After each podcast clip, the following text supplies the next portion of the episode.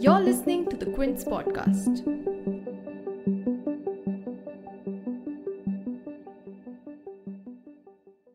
people used to think like it's like a death sentence, you know, having HIV. Everything should go hand in hand.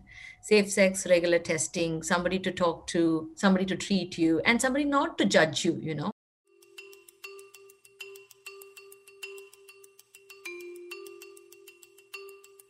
More than 1 million sexually transmitted infections, or STIs, are acquired every day worldwide. This is despite the fact that STIs are easily preventable, if only we talked more about them. Hello everyone, I'm Sakhi, a health correspondent at QuintFit. I'll be speaking to Dr. Nivedita Manokaran, who is a dermatologist, a venereologist, a clinician in sexual and reproductive health and HIV medicine. She's here to take us through the basics of STIs and to explain to us how we can stay safe and healthy while also being sexually active. So, my first question to her is How prevalent are STIs? Look, I think STIs are pretty common, more common than we think that they are. If you're having a lot of casual sex, just make sure condoms, condoms, and condoms, and they're the only thing that actually prevents you 80% from STIs.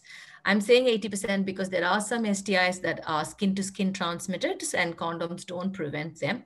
So, on saying that, use condoms 80% of the times you can prevent yourself from getting an STI. And then I also tell people that independent of using condoms, you need to get regular testing because a lot of the STIs are asymptomatic and you don't know you have them, you won't have symptoms for years and years. So if you're a sexually active individual and you're not having, you know, like a regular long time partner, like a, you know, uh, it's worthwhile going and getting regular STI testing at least twice a year, depending on how many people you go through. At least every 10 partners, I think it's worthwhile getting tested. And if whatever is first, if once a year is first, then I recommend people should do that. But if 10 partners is first, I recommend between that they should do an STI test as well.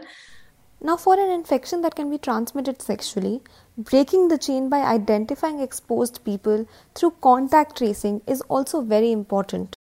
Another important part in prevention of STI is treating the partner, and it's mm-hmm. called contact tracing. So it's a great way. So when you find somebody with STIs, you have to go back at least three months from where they are and see who are their partners in the last three months. And if you can kind of, it's called contact tracing. So if you can kind of trace those contacts and just let them know that you know you need to go and have an STI test, or I had something and things like that, then you're kind of actually preventing that circle from happening. Regular screening and testing is made even more crucial because many STIs do not show any symptoms. So, are there any signs that we need to watch out for? Most of the times, STIs can be asymptomatic and you may hmm. not have any signs and symptoms. So, just because you don't have signs and symptoms, don't think you don't have an STI. If you've especially had, you know, unprotected sex, casual partner, and you're worried that, oh my God, I don't know what I caught from him or her. Don't keep the worry and sit on it. Go and definitely go and get tested. And on saying that, anything that has not been present normally for you, and this kind of an exposure has happened, I think it's worthwhile worrying.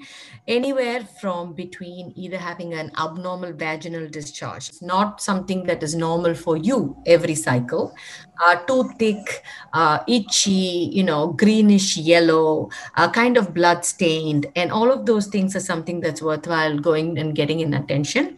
And if you're having pain during sex, after sex, and if you're having bleeding after sex and bleeding in between your periods, just randomly all over the place, that is again some of the symptoms of STIs. And it is a good uh, idea to go and get yourself checked and tested. Uh, and for men, again, urethral discharge or burning during peeing and pain in the testicles and any of that can be, uh, you know, some of the symptoms. And these are all infections, like very localized infections. There can be some general symptoms like eh, for like when I say like bigger STIs, like syphilis or HIV, you can have a whole range of symptoms from, you know, genital ulcers that are painless and you can have an entire body rash, fever, multiple lymph nodes swollen, just feeling terribly unwell. Uh, you know, a whole range of these kind of generalized symptoms can also happen with um, STDs. Our knowledge of STI treatments is especially quite ancient.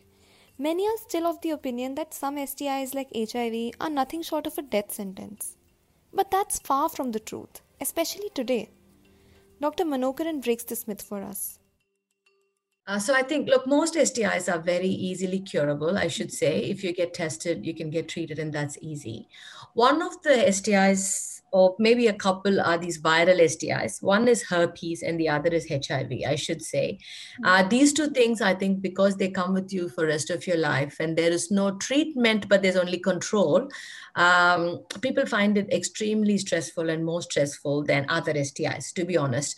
And I think with the whole herpes thing, it's like a it's a cold sore, and you know, we, people have cold sores and things coming in their live for ages, and that's not something that people are actually concerned about. And if the same thing comes in the genital area, I think it's not about the herpes, it's about the transmission that it has sexually happened. Uh, coming to HIV, which is a bigger one, and I feel like HIV is done so well over the years. You know, the whole dynamic of having HIV has changed from being a life sentence or you know people used to think like it's like a death sentence you know having hiv it has gone to a phase where we can actually now define hiv as a chronic illness and not a death sentence. So people with hiv can have a normal lifespan a natural lifespan and they can live a healthy life where they can you know they can actually do everything normally including having sex with their sexual partners without using a condom or you know getting married or uh, having sex and not transmitting HIV to their partners. And also, the partners get pregnant and having negative babies and able to have a normal life like how they would have had if they were not infected with HIV is possible with today's treatment. And the treatment is really, really fantastic, not like those days. So, from somewhere between 8 to 12 pills a day, we've actually come down to one tablet once a day, which is mm. more or less, you know, a lot of people take vitamins more than that, to be honest and the side effects for the one tablets once a day has really really like really gone down. It's nothing. This treatment suppresses the virus to really really low as low as even less than 20 virus in your entire system. I'm saying 20 because the machines these days are detecting anything over a 20 and anything less than a 20 the machine is not detecting. So it could be even one could be one or two virus in your system and that's it. So the medications are so amazing that that's what they do. So when you're having things that virus that is undetectable and so low you don't transmit it to your sexual partners or your children. The stigma associated with stis especially hiv makes the journey even more disturbing for those who are diagnosed. The issue today is not the management of the disease because medical science has advanced enough to make that smooth the issue instead is the stigma held by the society. That is what makes recovery more difficult than it has to be. But HIV and depression is another really, really big and major thing that we cause also due to various factors. We have patients who are like three, you know, four, five years into being diagnosed. The virus is undetectable and they've been undetectable for a long time. But the amount of trauma that the whole diagnosis has actually caused you know the i didn't expect i didn't think it'll be me. And now what happens about how are, what are people going to think about me is such an important question in people's life. And i think we need really efficient psychologists and you know counselors support system you know friends and family they play such a major role and of course doctors.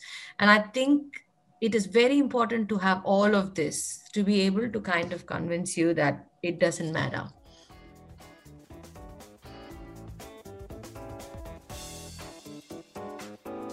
Thanks for listening. Log on to the Quint's website and check out our other podcasts